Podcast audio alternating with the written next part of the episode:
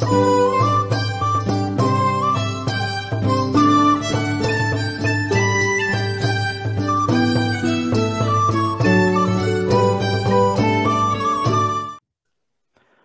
ziua, dragi prieteni! Suntem la un nou episod al uh, Tavernei Culturale, al podcastului nostru.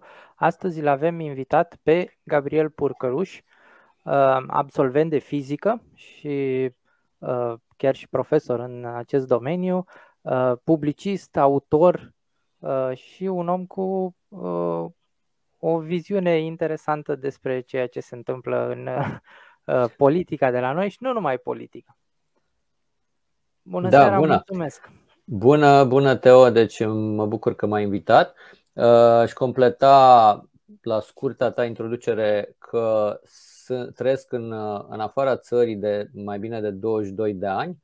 Am locuit în Canada 18 ani și uh, în Spania, deci Europa de Vest, 4 ani. Deci am, să zicem, uh, experiența internațională și uh, nu numai ca simplu, să zicem, cetățean, m-am și implicat în uh, politică și în publicistică și în, cărți, în țările respective. Deci, făcut politică în Canada din partea Partidului Conservator, am fost chiar candidat în alegerile federale. Am uh, publicat două cărți și am fost, am scris, cred că, nu știu, mai mult de 100 de articole în, în ziarele din Canada. Uh, asta așa, nu ca să mă laud, o spun, ci doar ca să uh, dăm cititor, ascultătorilor da, da, da. care te, ne urmăresc o imagine un pic mai clară. Da, mulțumesc de completări. Uh, Putem să începem chiar să discutăm puțin despre cum uh, a fost experiența de candidat în Canada uh, și, mă rog, cum, cum o vedeți acum? după, după da. Uh, ce au trecut ani de da. zile. Uh, cum, e, cum era atunci și dacă putem să facem și o paralelă cum ar fi acum pentru un, un candidat. Da. Lucrurile s-au schimbat. Deci uh, eu am de, mi-am depus candidatura undeva la începutul anului 2015, alegerile au fost în toamna al 2015 și au fost foarte multe lucruri pozitive, să spunem, comparat cu ce știam eu din politica românească. Deci, uh, în primul rând a fost facilitatea relativă la uh, intrarea în politică. Deci, eu, cetățean oarecare, da?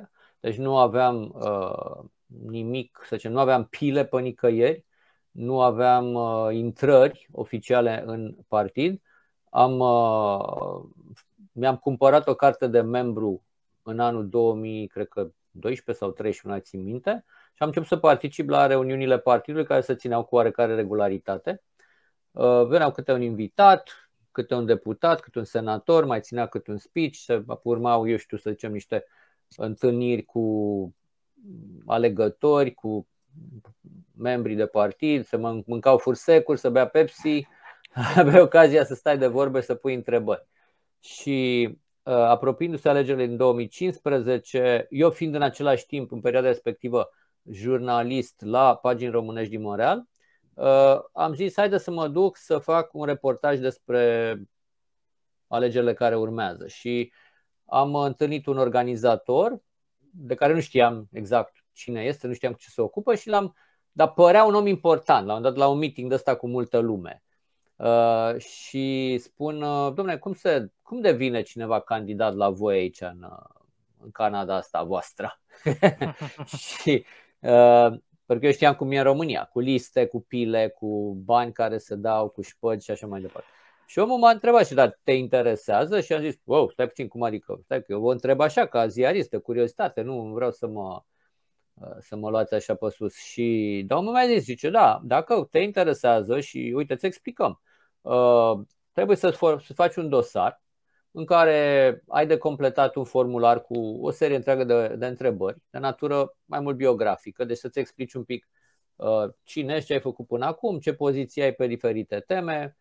Uh, apoi îți uh, depui dosarul ăsta, trebuie să strângi 25 de semnături din circumscripția electorală unde vrei să candidezi, dar nu 25 de 25. semnături de la. Da, dar nu de la oameni de pe stradă, și 25 de membri ai partidului din acea circumscripție. Zic, a, ok, zic, trebuie să fie ah, simplu. Okay.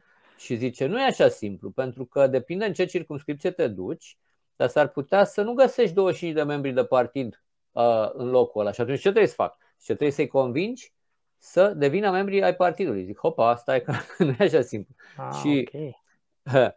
am uh, circumscripția unde vreau să mă duc, era un, o regiune în uh, nordul Montrealului numită Alfred Pelan și acolo erau, cred că, 8 sau 9 membri ai partidului. Și atunci a trebuit să încep să umblu din poartă în poartă și să sun tot soiul de cunoștințe, să întreb dacă sunt dispuși să devină membri de partid pentru că am susține candidatura. Bun, deci am făcut-o și pe asta, deci am început să sun oamenii, să vorbesc, să merg la ei acasă, să încerc să-i conving. Am strâns, nu mai știu, cred că vreo 30 ceva de semnături. Uh, am depus aceste liste de semnături plus acel document pe care l-am uh, completat acasă și am așteptat să văd ce se întâmplă. Și mi s-a spus așa, dacă nu mai e nimeni în uh, respectiva circumscripție care vrea să candideze, tu vei fi candidatul. Pentru că acolo e candidat uninominal, deci nu, e, nu sunt liste. Deci da. e, o singură persoană reprezintă partidul. Zic, ok, dacă vor fi mai mulți, uh, va fi o competiție internă, în sensul că într-o zi toți membrii trebuie să strângă, fiecare candidat își prezintă, eu știu, platforma, ideile și apoi membrii votează cine să fie alesul. Deci membrii de partid dintr-o circumscripție decid cine este candidatul. Deci candidatul nu este parașutat de la centru. Deci, da. uh, și asta mie mi-a plăcut enorm, pentru că mi-am dat seama că, într-adevăr, uh, o democrație trebuie să se bazeze pe implicarea cetățenilor, nu pe cineva de la centru care trage sfoi. Deci, în final, mi-am depus, uh, n-a mai existat nimeni în momentul ăla care a vrut să candideze pentru uh, Partidul Conservator în acea circumscripție. După ce mi s-a aprobat primirea candidaturii a urmat un interviu telefonic cu trei persoane din conducerea partidului care trebuia să valideze, deci să vadă că sunt sănătos la cap, că nu bat câmpii, eu știu că. Deci avea un drept da. de veto, să spunem. Adică uh-huh, chiar dacă uh-huh. să zicem că aș fi fost uh, numit de local, de, de, de organizația locală, dacă eram, eu știu, într-o ureche, atunci probabil că mi s-ar fi respins candidatura. Deci după ce au stat de vorbă cu mine, au zis ok, îți dăm răspunsul, a doua zi mi-au zis da, uh, minunat, go ahead. Și asta a fost câteva luni înainte de alegeri, chiar câteva luni bune. Numele meu a fost imediat publicat în ziare și au început să fie atacuri. Deci, evident, uh, opoziția, Partidul Liberal, Partidul Neodemocrat au început să scotocească prin contul de Facebook, prin ziarele, prin articole din ziar pe care le publicasem, să încerce să găsească ceva, vezi, doamne, periculos, ceva, uh-huh. eu știu mhm. că aș fi spus ceva care să deranjeze, să nu fie în, uh, în cum se cheamă, corect politic, să spunem așa. Și mi-au cine găsit. Era, da, uh, da. Cine era cel care ocupa funcția uh, înainte? Uh, momentul ăla era o, o, o doamnă de la MPD, MPD este Partidul Socialist, cum l-am numit noi în Europa, uh-huh. New Democratic Party, Uh, deci era o, o e cam al treilea vreo, partid. Cam al treilea partid din Canada. Deci era deputată în momentul ăla. În timpul campaniei, noi candidații din diverse partide ne-am întâlnit în mai multe ocazii, deci pentru diverse dezbateri și întâlniri cu alegătorii. Uh, am ținut deci dezbateri cu ei de față, eu știu, în fața unui public neutru, ne-am întâlnit și între noi pentru diverse uh, chestiuni organizatorice. Am avut o relație foarte cordială deci, uh, cu ceilalți candidați de la cel, cel, celelalte partide. Deci, uh, noi ne respectam între noi, să spunem. Fiecare înțelegea uh, dificultățile prin care, se, prin care treci ca și candidat. Știi? Deci, uh, am rămas în relații destul de bune cu, cu toți, și de la Blocul uh-huh. Quebecois, și de la Liberali, și de la NPD. Uh, deci a fost o campanie, hai să spunem așa, destul de civilizată între candidați, uh, însă în același timp fiecare partid avea oameni care atacau, să spunem așa. Atacau. Și ce au găsit până la urmă da, în articolele pe care Prostii, adică în ce sens? Scrisesem un articol în pagini românești despre uh, atentatul de la Charlie Hebdo în care pusesem o poziție extrem de moderată de altfel, dar mi-au scos că sunt de fapt islamofob Deci culmea. Deci în, în, în momentul în care s-a întâmplat atentatul din Charlie Hebdo, cred că toată lumea era islamofobă, lumea întreagă în momentul ăla. Iar eu am avusesem o poziție destul de moderată de altfel, încercând să fac o separare între, eu știu, uh, acțiunea acelor radicali și, să zicem, comunitatea musulmană pe ansamblu. E, s-au găsit un deștept să creadă că nu, nu, eu de fapt sunt uh, islamofob. Uh, deci trecuseră 9 luni între atentatul la Charlie Hebdo și momentul în care uh, avea da, loc campania. Fost în ianuarie 2005. Exact. Deci lucrurile se schimbaseră un pic în percepția publicului. Evident, în urma acestui atac în presă, partidul a studiat să vadă dacă se susține atacul. Deci dacă ar fi fost, eu știu, să fi spus o prostie mare de tot, de genul că să, nu știu, să terminăm cu toți musulmanii, să eu știu ce, ce altă chestie, atunci uh, mi-ar fi retras candidatura, deci dacă aș fi, ar fi ceva grav. Nu mi-au retras-o pentru că n-au găsit nimic. Uh, deci atacul a fost așa, în gol, să spunem așa.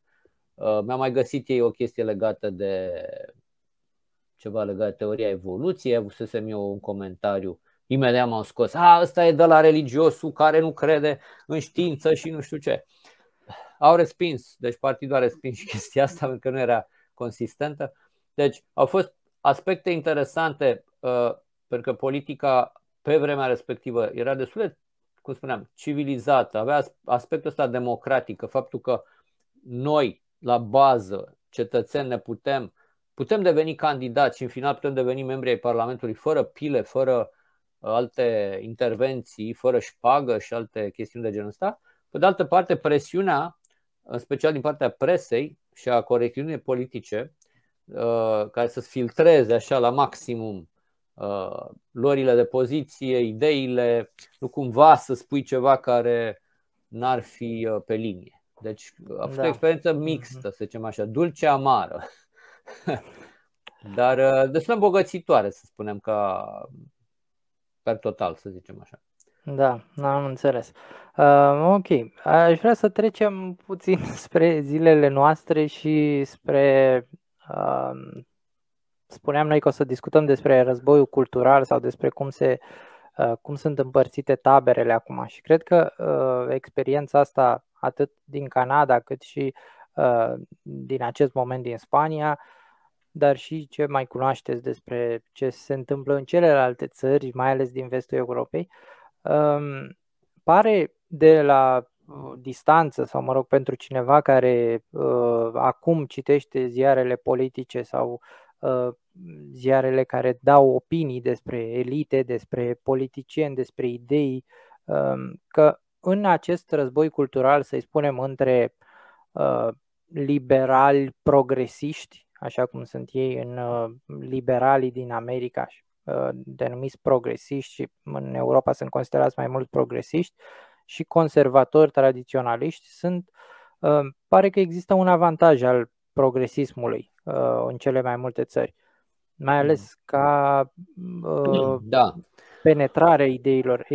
Vedeți da. asta? Adică chiar este, există, deci o, o, un război cultural există și cum spui tu, există un avantaj. Uh, avantajul totdeauna e de partea celui care atacă și nu a celui care se apără.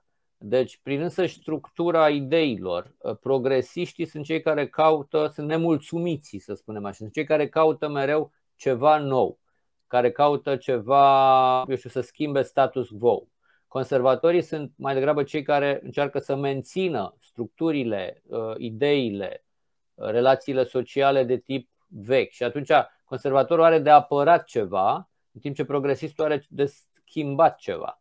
Totdeauna cel care vrea să schimbe este mai activ decât cel care vrea să păstreze.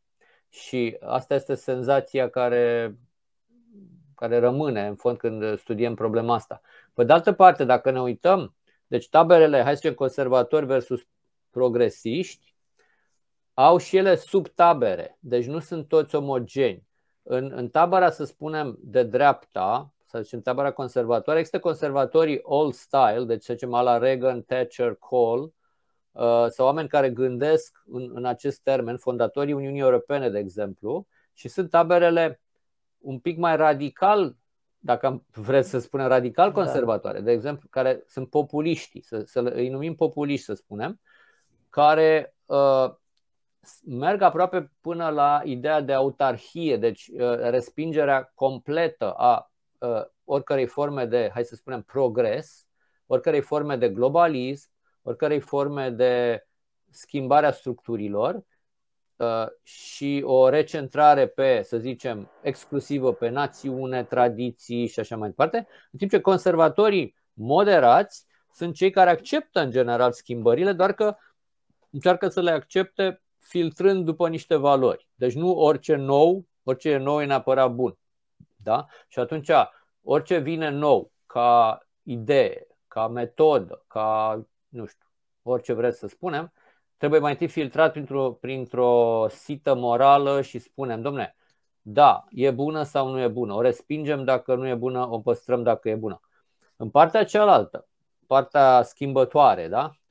Există liberalii și există, nu mai știu cum să le zic, dacă le zic socialiști, cred că îi neglijez pe unii. Deci există aici radicalii de stânga. Aici intră grupurile ecologiste radicale, intră uh, grupările woke, cum le zicem noi astăzi, Black Lives Matter, uh, cei care vor să uh, arunce la gunoi toată istoria de până acum, care uh, reinterpretează întreaga istorie în lumina, eu știu, a valorilor pe care le, în care cred ei astăzi și care ar fi dispuși să pună la zid sau să arunce la gunoi tot ce s-a făcut până astăzi. Ăștia sunt radicali. Dar nu toți din tabăra progresistă sunt așa.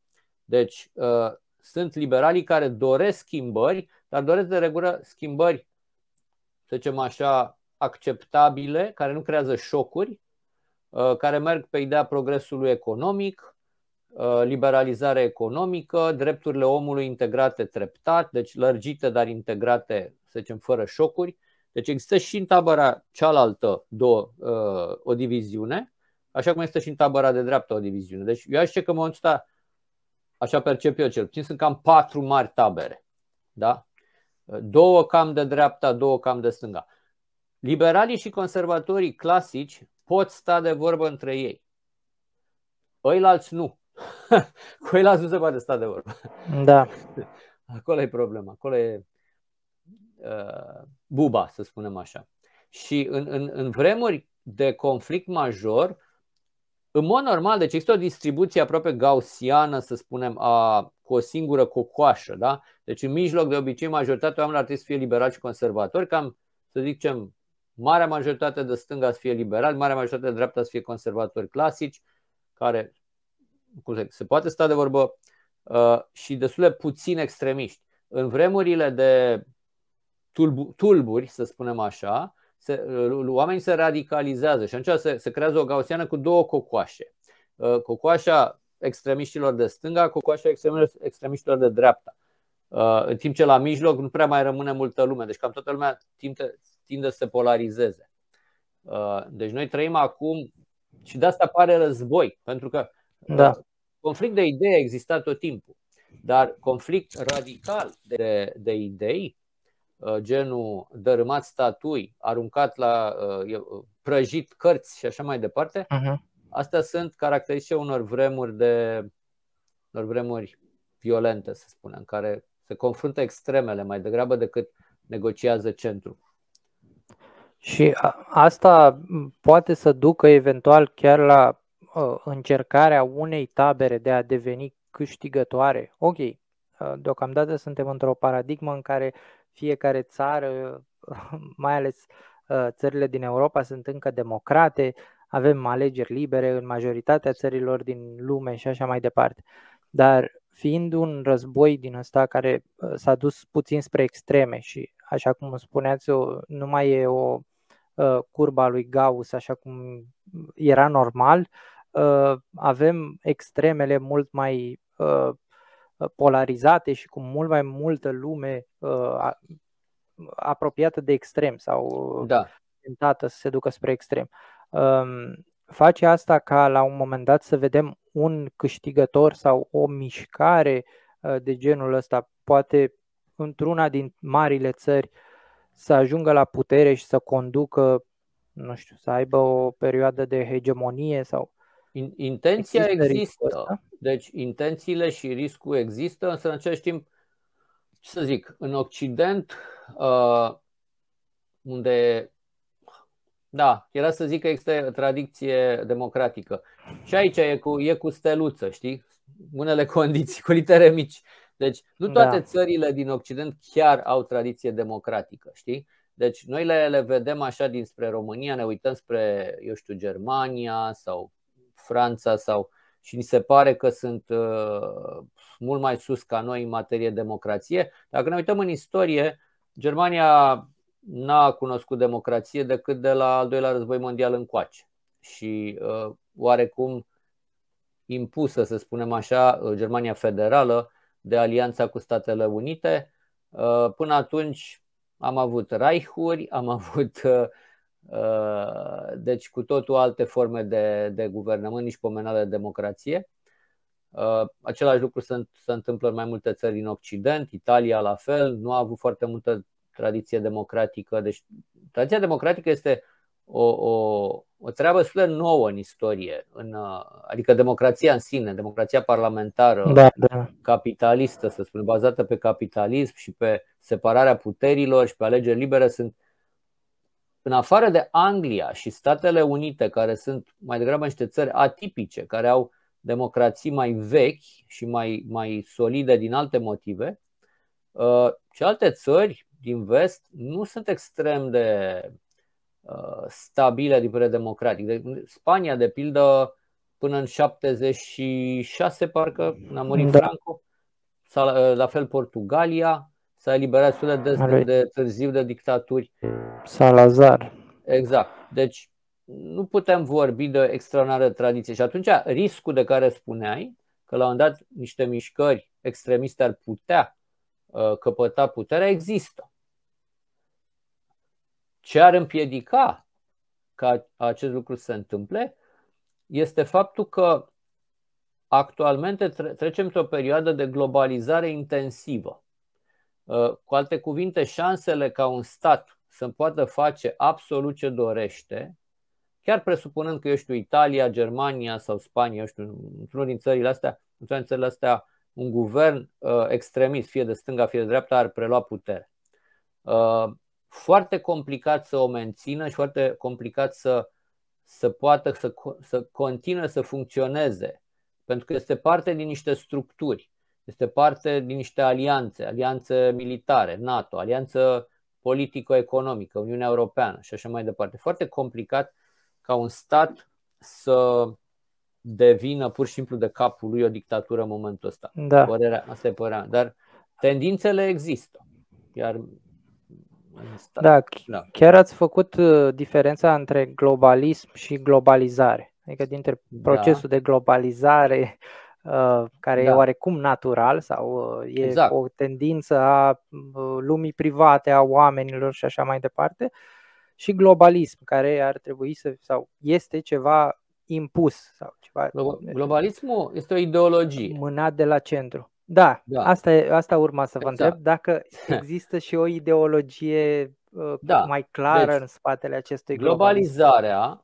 Globalizarea este un fenomen natural uh, care s-a dezvoltat în timp cam de pe vremea marilor descoperiri geografice, deci vorbim deja de, eu știu, de Bartolomeo Diaz sau de Cristofor Columb și de cei care au urmat după aceea. Deci acolo au fost primele elemente globalizare. Deci când practic economia și politica au devenit globale. Deci, uh, alea au fost primii germeni ai globalizării și apoi s-a dezvoltat cu ajutorul capitalismului, iar acum, în, mai, mai, mai aproape de noi, uh, dezvoltarea incredibilă a, a transporturilor și a infrastructurilor, plus a informaticii, au făcut ca factori precum circulația mărfurilor, circulația persoanelor, circulația forței de muncă să fie mult, mult, mult facilitate. Și atunci, când există companii multinaționale care, să zicem, are, au sediu, să zicem, la Paris și acolo lucrează irlandezi, francezi, germani, români, ucraineni, chinezi, indieni și eu mai știu ce alt, altceva. Uh, la fel, compania respectivă, ce are filiale în, în India, în China, în Singapore, da. în America de Sud uh, Aici suntem deci într-o situație de uh, globalizare, care este, repet, un fenomen natural, care s-a dezvoltat în special datorită dezvoltării economice și tehnice, care au favorizat acest fenomen. Globalismul, pe de altă parte, este ideologia prin care spune că, ca se spune că problemele actuale se pot rezolva numai printr-o abordare globală și probabil, probabil printr-un guvern mondial. Deci, globalismul, ca ideologie, repet, are în, ca esență ideea că trebuie ca, ca, eu știu, ca întreaga omenire să fie condusă centralizat. Uh, deci, pentru a se rezolva problemele puse de globalizare, trebuie să ajungem la o coordonare a acțiunii politice pe întregul glob. Și aici este de, de o ideologie. Acum, globalismul în sine nu este un, de un singur fel. Deci, China are și ea globalismul ei. China are da. și are rețeaua ei de, de contacte, de autostrăzi pe care le finanțează în întreaga lume. Uh, și încearcă și ea să, do, să, să, cum să zic, să domine și să profite la maxim de, de globalizare. Uh, statele din Occident au și ele forma lor de globalism. Ele încearcă să țină polul puterii în Occident. Bănesc că și alții. Eu știu, uh, există globalism religios. Uh, să zicem islamul radical, care dorește, eu știu, islamizarea întregii planete. Sunt tot forme de globalism. Deci de ideologii care își propun uh, să domine lumea într-o anume formă. Globalizarea în sine este, cum spuneam, un fenomen natural de care n-ai cum să uh, nu ții cont și pe care nu poți ignora. Deci da. astăzi este foarte greu ca un stat să se rupă complet de celelalte state și să nu mai coopereze cu celelalte state, nici economic, nici politic, nici militar, nici social, nici forța de muncă, nici turism, nimic. Este imposibil la, la legăturile care s-au creat în, în lume în, ultima, în ultimele 30 de ani, să spunem. Da, dar este și acest globalism, este uh, vorba despre un fenomen oarecum natural, care să spunem că oricum am plecat de la Bartolomeo Diaz. Uh, da. Existau puteri coloniale, știm, Imperiul Britanic care avea uh, aproape pe fiecare uh, longitudine câte un teritoriu. Uh, E, e și asta ceva oarecum natural al oamenilor din istorie, mai ales în condițiile în care am trecut peste 45 de ani de război rece, în care erau două puteri care aveau aproape uh, dualitatea asta globală. Erau foarte puține țări care își permiteau să nu se alinieze cu una dintre cele două. Și acum nu mai sunt doar două, sunt mai multe, dar da, sunt mai multe centre de putere. Uh, pe perioada războiului rece, cum spui, erau cele două mari blocuri, comuniștii din Est, care aveau și ei formele lor de microglobalizare, să spunem, la, pe, pe, pe, pe criteriu ideologic. Deci, țările din uh, Occident aveau NATO și aveau piața comună în Europa. În America de Nord a apărut, destul de târziu de altfel, NAFTA, deci a apărut abia în 1990 NAFTA, deci uh, Uh, tratatul de liber schimb între țările în America de Nord. Um, există și alte forme în Commonwealth uh, de, de cooperare uh, de, de, forma, de, de acest tip. Deci au existat cele două forme de mini-globalizare pe, pe criteriu ideologic. După picarea comunismului, Occidentul s-a extins, să zicem, acele forme promovate de Occident, deci piața comună a devenit Uniunea Europeană, Uh, în niște etape, apoi uh, NATO s-a extins spre, spre est și părea că acest tip de globalism se va impune. Deci globalismul, să zicem, bazat pe democrație și pe capitalism. Problema e că, după cum știm, americanii au încercat să impună aceste forme de, de deci au încercat să impună democrația parlamentară și economia de piață uh, ulterior în țări total nepotrivite ca mentalitate. Deci au încercat să facă asta în Irak, au încercat acum recent, uh, da, vedem eșecul din Afganistan. Deci se pare că nu orice se poate exporta, pentru că mentalitățile se schimbă extrem, extrem de greu. Deci a spus-o Gustave Le Bon în cartea lui Psihologia mulțimilor, cel mai greu se schimbă tradițiile și mentalitățile. E foarte ușor să vii peste ei și să le zici, uite, de mâine faceți parlament, uh-huh. două camere, Senat, Camera Deputaților, de mâine trebuie să faceți, nu știu, circulați pe dreapta, uh, eu știu, instalați semafoare, vă puneți centuri de siguranță și hai, dați-i drumul. Și dacă populația nu are lucrurile astea, nu, dacă aceste lucruri nu au apărut în mod organic, nu au apărut uh, ca o necesitate în populația locală, ele vor fi în final respinse sau acceptate așa de ochii lumii. Uh, ori asta a arătat că mod, modelul ăsta de democrație nu se poate exporta chiar așa de, de ușor. Deci, până când o formă de globalism se va impune, va mai dura. Deci, uh, mă îndoiesc că, eu știu, modelul capitalist democratic occidental va impune prea curând în China sau în Iran sau în Arabia Saudită. Va fi foarte, foarte, foarte greu și va trebui multe generații dacă se va reuși vreodată. Uh, din motivul ăsta putem spune că guvernul global este un deziderat al unora, dar nu va fi foarte, foarte ușor de, de realizat. Deci sunt încă multe forțe care se opun în mod natural. Deci forțe economice, politice, mentalități, tradiții, religii care vor frâna uh, impunerea, adică extinderea acestei idei că suntem toți o singură planetă și că ar fi minunat să cooperăm în vederea unor uh, scopuri, realizării unor scopuri comune. Da, A, asta și pentru că noi vorbim despre democrație, despre uh, parlament și piață liberă, uh, care sunt niște idei și niște concepte care au ajuns în aproape toate țările lumii, dacă nu chiar în toate țările lumii. Dar pe de altă parte, dacă ar fi să luăm un model uh, globalist dintr-o altă superputere, cum e China, de exemplu, valorile de acolo e infinit mai greu de implementat în chiar în cazul unei hegemonii militare a Chinei sau nu știu. Uh, sunt da. mult mai greu de implementat în Europa, de exemplu. Modelele sociale și economice sunt foarte greu de exportat. Deci, uh, bine, ce se întâmplă în China acum e un pic nenatural. Deci, da, e totuși, ce să zic, e rezultatul a foarte multor ani de dictatură, în care populația la un dat este modelată, uh, mentalități sunt modelate după niște, niște presiuni.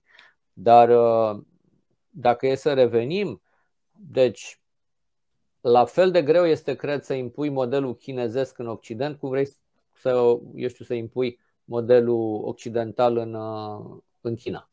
Uh, iarăși un, un alt aspect, se vorbește foarte mult de Rusia și Rusia este uh, blamată în Occident că este o, o nu neapărat o dictatură, este un guvern autoritar și, vezi, doamne, nu, nu respectă drepturile omului.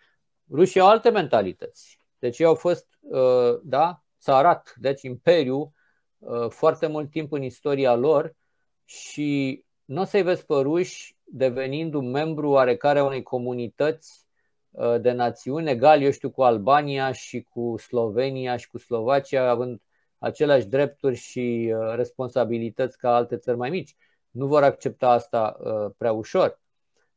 Deci sunt da. pastile greu de înghițit în, în proiectul ăsta zicem, fantezist de impunerea unei, globa, unei uh, guvernări globale. Dar există da. tendința și mulți încă, eu știu, cred că se poate. Da? Deci, uh... și, și își doresc asta. Adică uh, aici cred că asta e părerea mea, cel puțin ar trebui să ne gândim că pentru următoarele decenii o să existe oameni la putere, în, mai ales în marile țări, care o să-și dorească asta să-și dorească din ce în ce mai multă influență, să-și impună din ce în ce mai mult da, valorile lor. Cum e? Toți doresc, dar depinde. Uh, deci, dacă e fi Statele Unite sau Rusia sau China, îți dorești globalizare, dar nu-ți dorești un rol secundar pentru țara ta. Dorești să facă da. în jurul tău. Deci tu să bați cu pumnul în masă și să decizi cum trebuie făcut. Dacă ești o țară mititică, eu știu, Slovenia, Slovacia, România, eu știu, zic și eu, Liechtenstein. Sau, da? Deci nu o să ai pretenții de astea. În final, tu spui, da, da, ne aliniem, hai bine, e bine să fim împreună, e bine să rezolvăm marile probleme împreună. Oricum, nu o să am eu pretenția să impun modelul, eu știu, slovac sau modelul românesc pe întreaga planetă. Și atunci noi suntem mai flexibili. Noi din țările astea mai mititele suntem mai flexibili la ne aliniem mai ușor la diversele tendințe externe. Alții însă nu. Deci rigiditatea sau dificultățile în impunerea, să zicem, a unui guvern mondial vor veni nu de la ăștia mici. Că ăștia mici ce să zică săraci? Da? Vor veni de la ea mari care nu vor înghiți. Vezi cum s-a întâmplat cu Brexitul. Brexitul, deci Uniunea Europeană era construită în jurul a trei poli de putere, Germania, Franța, Marea Britanie, care sunt trei puteri care o mie de ani s-au bătut între ei. Da? Deci în da. ultima da. mie de ani s-au tot aliat unii cu alții să, să se bată pe diverse probleme, local sau chiar mondial, să bată pe colonii. Era foarte greu să-i ții pe ăștia toți trei și să le spui, uite, voi acum trebuie să fiți egali cu, eu știu, țările alea mai amărâte. Uh, Brexitul a apărut ca o, până la urmă, ca o criză de orgoliu, să spunem. Britanicii au zis, domnule, nu ne convine să, după ce am bătut pe nemți în al doilea război mondial, acum trebuie să stăm cu minței și să adoptăm toate hotărârile luate de la Bruxelles și la, la, la Berlin, știi? Deci, uh, asta arată că, practic, în politica mondială se trăiește așa în două planuri. E planul ideatic. Domnule, ce bine ar fi să. Ce frumos ar fi să cooperăm cu toții, ce frumos ar fi să, să colaborăm, să rezolvăm probleme împreună. Și este și planul practic care spune da, dar. Și iată că am avem exemple. Uh, recent am avut conflictul între Franța și aliații, aliații, da? Marea Britanie și uh, United Kingdom pe problema submarinelor uh, vândute da. Australiei. Deci a ieșit scandal. Deci nu e așa ușor să-i pui Uh, să pui aceste mari puteri care au istorie și orgolii să, să coopereze și să, să cânte așa frumos. Să se și înțeleagă. Să se înțeleagă Cumva. pe toate aspectele și să facă un mare cor al uh, armoniei. Da. da. Da, ok. Știu că la un moment dat, anul trecut, în preajma alegerilor, aveați preocupări legate de modul în care partidele Uh, revenind la uh, România, partidele din România, mai ales cele de dreapta, ar putea cumva să se unească sau să da. colaboreze sau să creeze o, o anumită forță comună și acolo, în primul rând, vorbeați că asta s-ar putea face pe baza unor valori, dar plecând de la ideea că uh, asta e scopul, să fie o forță mai mare de dreapta și am avut la alegerile parlamentare din 2020 Partidul Aur care a intrat în Parlament uh, și am mai avut partide care nu au intrat în Parlament, da. PMP, uh, mă rog, Alternativa Dreaptă și altele. În primul rând, deci, uh, e o întrebare aici sau detectezi o întrebare sau poți să comentez direct? Da, puteți să comentați direct. Da. Deci, uh, mai intervin eu cu întrebări. Drept, unirea drepte este un deziderat, uh, exact cum e și cu ce vorbeam înainte de, de guvernul mondial. Da? Deci ar fi, vai ce frumos ar fi. Bun, uh, da. când ajungem la practică o să vedem că sunt foarte multe obstacole. În primul rând, uh, AUR este un partid, hai să spunem așa, circumstanțial. În ce sens? Deci ei s-au ridicat pe un anume context social-politic, deci Probabil că dacă nu exista pandemia și restricțiile din pandemie, aur probabil că nu ar fi avut un scor atât de bun. Uh, nu există nicio garanție că acest partid va reuși să-și consolideze poziția în, în, în teritoriu, de să-și creeze, eu știu, filiale, eu știu, uh, o ideologie clară, uh, niște școli de vară, niște think tank-uri unde să-și dezvolte ideile, să-și formeze cadre și să poată să devină un partid serios. Încă nu știm. Poate să fie, poate nu. Este da. în perioada de, de căutări. Apoi, PMP, uh, un partid care până recent a fost de fapt un partid personal al lui Traian Băsescu, care Traian Băsescu azi e de dreapta, mâine e de stânga, poi mâine e de, depinde cu cum mai stă, eu știu, ce a mai mâncat, ce a mai băut și așa mai departe. Deci, uh, și de-aia PMP-ul a fost confruntat cu multe zdruncinături, tocmai faptului, din cauza faptului că părintele spiritual, deci Traian Băsescu, avea deseori poziții contrare. Tul, tulburătoare, să spunem așa. Deci, Ca să neașteptate. Nu exact, neașteptate. Și care arunca în aer munca uh, celor din, din spate, în teritoriu, care încercau să creeze ceva coerent. Uh, deci PMP poate că în viitor va reuși să-și clarifice doctrina. Acum apare această ocazie, aș putea spune în aur, ocazie în aur, dar nu în partidul aur, uh, în care deci avem această diviziune care se, se creează în PNL. PNL fiind, zic eu, singurul partid cu structuri, cu infrastructură serioasă în România, din partidele, să zicem, non-PSD. Uh, în momentul ăsta sunt de fapt doar două partide în România și astea sunt de 30 de ani încoace, doar două mari partide, PNL în diverse forme și PSD. PSD care a moștenit structurile și de la Partidul Comunist. Deci ăștia sunt singurii care au oameni peste tot, care au primari peste tot, care au sucursale peste tot. Deci dacă e să crezi, eu știu, ceva puternic, o forță politică puternică, trebuie să te bazezi pe PNL. PNL, aripa Câțu sau aripa Iohannis, nu știu cum să o numim, părea mea că nu va mai rezista mult pentru că e destul artificial. Uh, victoria lui Câțu pe vremea este destul artificial uh, obținută. Nu știu ce va face aripa cealaltă din jurul lui Orban, care sunt ceva mai tradiționaliști, să zicem liberali un pic mai de old style, așa. În jurul lor ar trebui să se coaguleze un pol de dreapta, dacă se va coagula.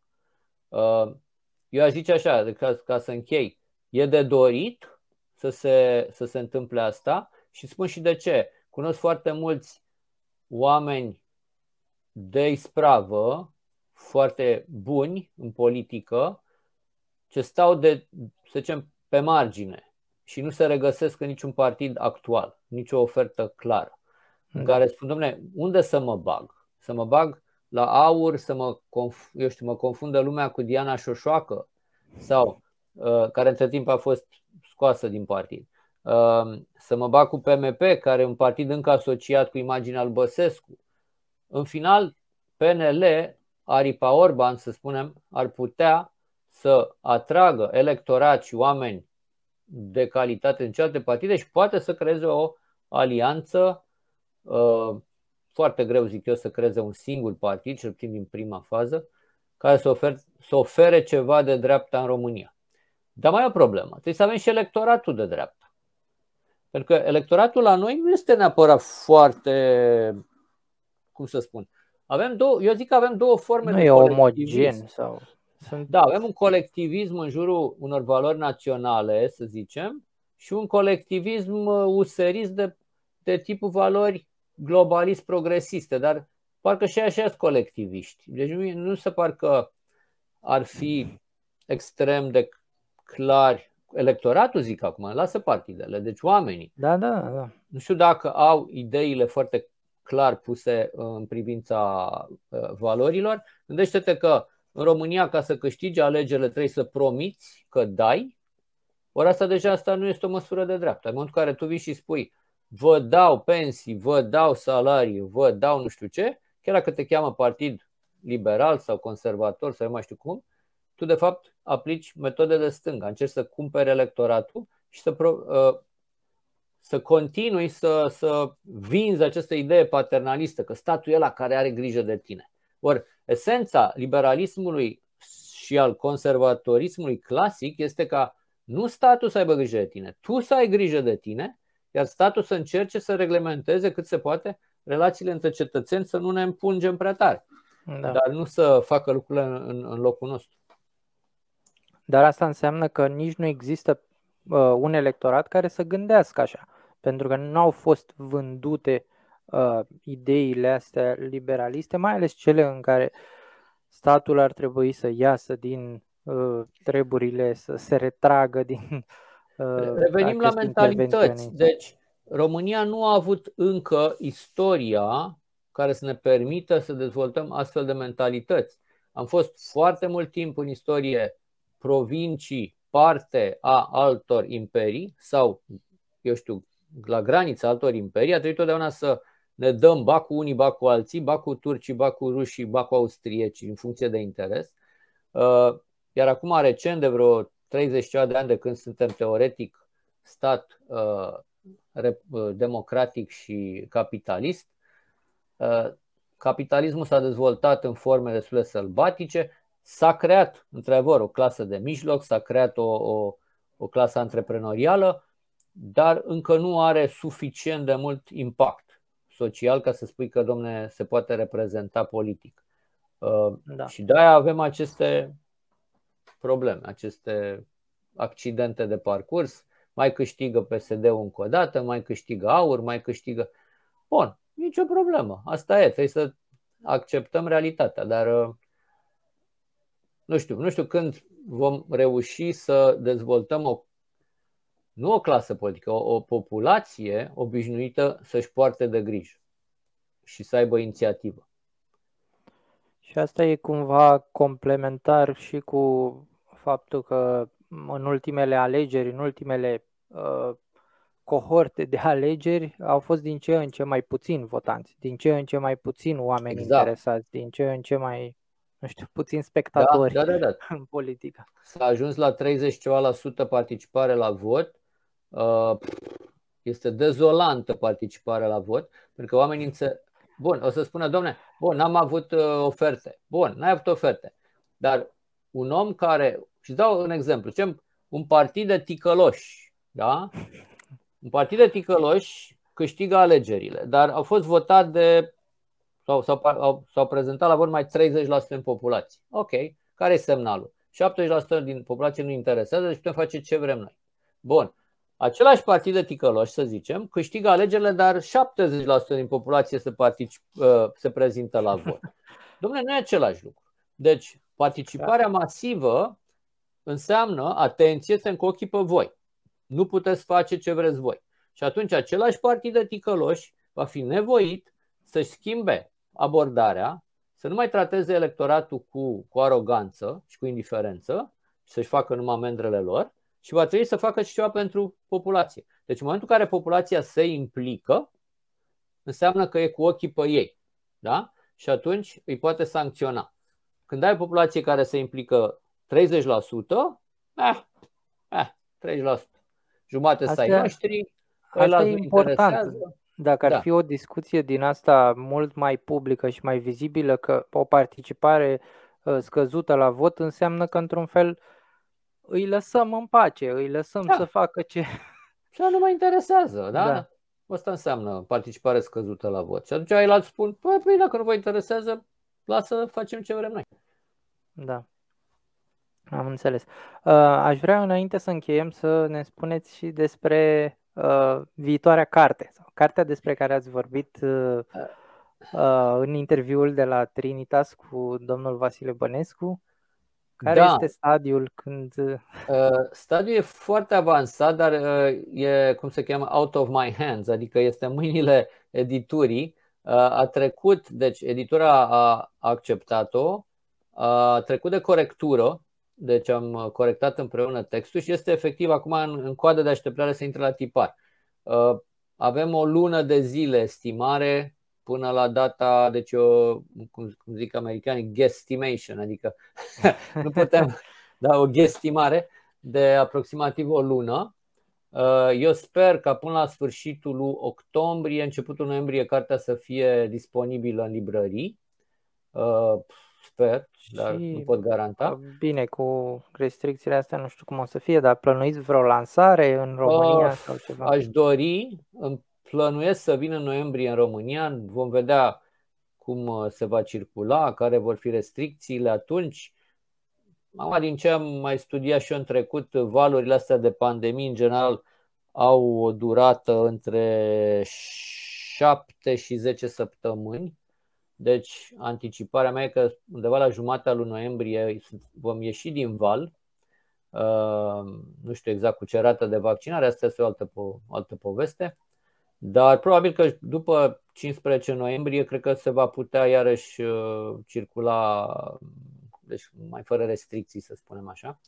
Uh, cartea se cheamă Țara cea mai bună din lume și este o, mă rog, e o metaforă pentru că de fapt nu, mă rog, nu vreau să dau prea multe detalii, nu vreau să divulg secretul.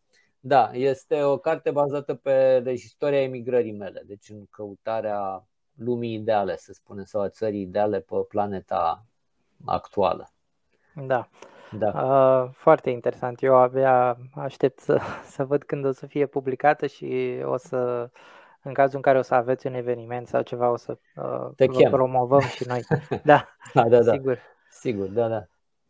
Uh, mulțumesc mult pentru participare și mulțumesc da, și eu pentru mulțumesc toate ideile. Și oricând uh, se mai întâmplă să mai ai uh, idei Sigur care mă da. interesează da. și sau, eu știu, putem discuta da. și alte subiecte, cum, cum consideri? Da, da, da. Mulțumesc, mulțumesc mult și mulțumesc Bine. tuturor celor care ne-au urmărit. Perfect și eu vă mulțumesc. La revedere tuturor. O seară bună.